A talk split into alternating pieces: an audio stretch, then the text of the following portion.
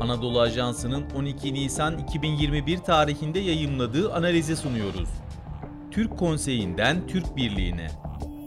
Yazan Profesör Doktor Cengiz Tomar. Seslendiren Sefa Şengül.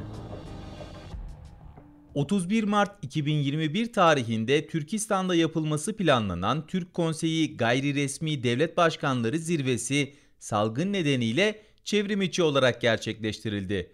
Zirvenin sonuç bildirgesi ve devlet başkanlarının konuşmaları Türk dünyasının birliği hususunda ümit verici ve ufuk açıcıydı. Cumhurbaşkanı Recep Tayyip Erdoğan'ın konseyi aile meclisimiz ilan etmesi, ilişkilerin nasıl bir düzeye geldiğini göstermesi açısından cali bir dikkatti. Bu yıl 12 Kasım'da İstanbul'da yapılacak resmi zirvede bu söylemlerin ete kemiğe büründürülmesi ve müşahhas hale getirilmesi öngörülüyor. Şüphesiz bu gayri resmi zirvede gerçekleşen gelişmelerin en önemlisi Türk Konseyi, Türk Akademisi, Uluslararası Türk Kültürü Teşkilatı yani TÜRKSOY ve Türk Dili Konuşan Ülkeler Parlamenter Asamblesi diğer bir adıyla TÜRKPA gibi birleştirici örgütlerin kurulmasında önemli rol oynayan, yazdığı makalelerde her daim Türk dünyasının tarihi ve kültürel birliğini ortaya koyan Türk dünyasının aksakalı elbaşı Nursultan Nazarbayev'in 2019 yılındaki Bakü zirvesinde yaptığı konseyin adının Türk Devletler Teşkilatı olması önerisinin diğer liderler tarafından kabul görmesi oldu. Bu zirvenin çok önemli diğer kazanımlarından biri de Azerbaycan ve Karabağ meselesiyle de bağlantılı olarak Sayın Nazarbayev'in Turan Koridoru teklifidir. Tıpkı tarihte Asya ile Avrupa'yı birbirine bağlayan İpek Yolu projesi gibi bütün Türk dünyasını karayoluyla da birbirine bağlayan Trans-Hazar Uluslararası Ulaşım Koridoru'nun adının da Turan Koridoru olması bu teklifle ortaya çıkmıştır. Şüphesiz bu proje Türk dünyasının karayoluyla irtibatının sağlanmasının önündeki engelleri kaldıracağı gibi doğuda iki emperyal büyük güç arasında sıkışan Orta Asya Türk Cumhuriyetlerini de rahatlatacaktır. Bu aynı zamanda Türk Cumhuriyetlerinin Avrupa ile entegrasyonu açısından da büyük ehemmiyete haizdir. Bu açıdan Özbekistan Cumhurbaşkanı Şevket Mirziyoyev'in Türk Yatırım Fonu ve Kalkınma Bankası'nın kurulmasının hızlandırılması gerektiğini ifade etmesi çok değerli. Tabi burada turizm işbirliği açısından büyük potansiyeli bulunan Türkiye, Özbekistan ve Türkistan hattının süratle entegre edilmesinin gerekliliği bir kez daha ortaya çıkıyor. Türkistan'ın Türk halklarının manevi başkentlerinden biri olarak kabul edilmesi de konsey ülkelerinin turizm alanında işbirliği yapması ve halkların turizm yoluyla birbirini tanıması açısından çok değerli.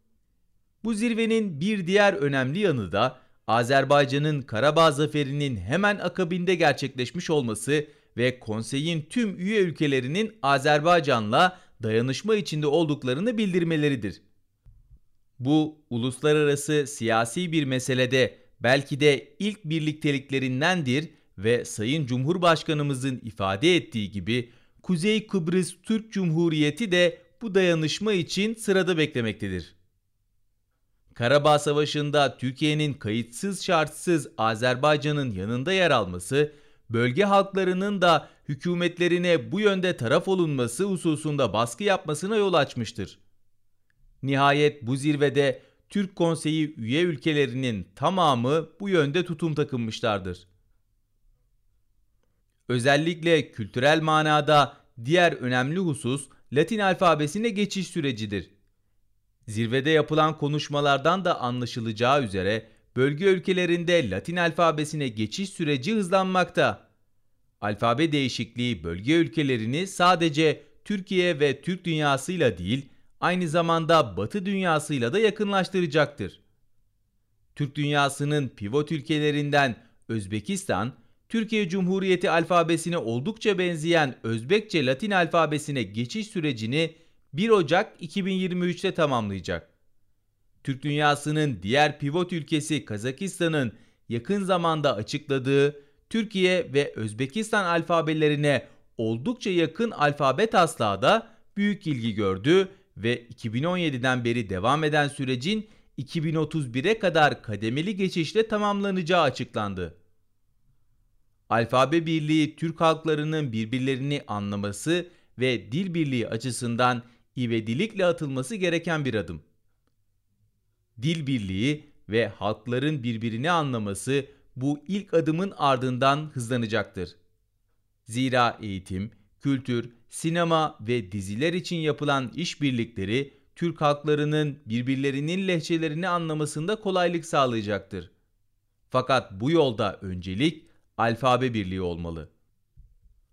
Bu zirvede dikkatleri celbeden diğer bir husus, konseyin Avrupa ayağını oluşturan gözlemci üye Macaristan'ın başbakan düzeyinde iştirak etmesi ve henüz üye olmayan Türkmenistan'ın devlet başkanı seviyesinde katılmasıdır. Nitekim Sayın Cumhurbaşkanımız Türkmenistan'ın da tam üye olması için çağrı yapmıştır. Pek çok bölge ülkesinin de konseye katılmak için çeşitli temaslarda bulunduğu düşünülürse, Türk Konseyi'nin 10 yıl gibi çok kısa sürede büyük gelişme gösterdiği ifade edilebilir. Şayet gelişmeler böyle devam ederse 2030-2040 vizyonunda özellikle ekonomi alanında işbirliği ve ortak pazar gibi konular gündeme gelebilir. Bu strateji ve vizyonla ilgili kararlarsa yıl sonunda İstanbul'daki resmi zirvede ele alınacak. Yazımızı her zaman olduğu gibi bir son sözle bitirelim.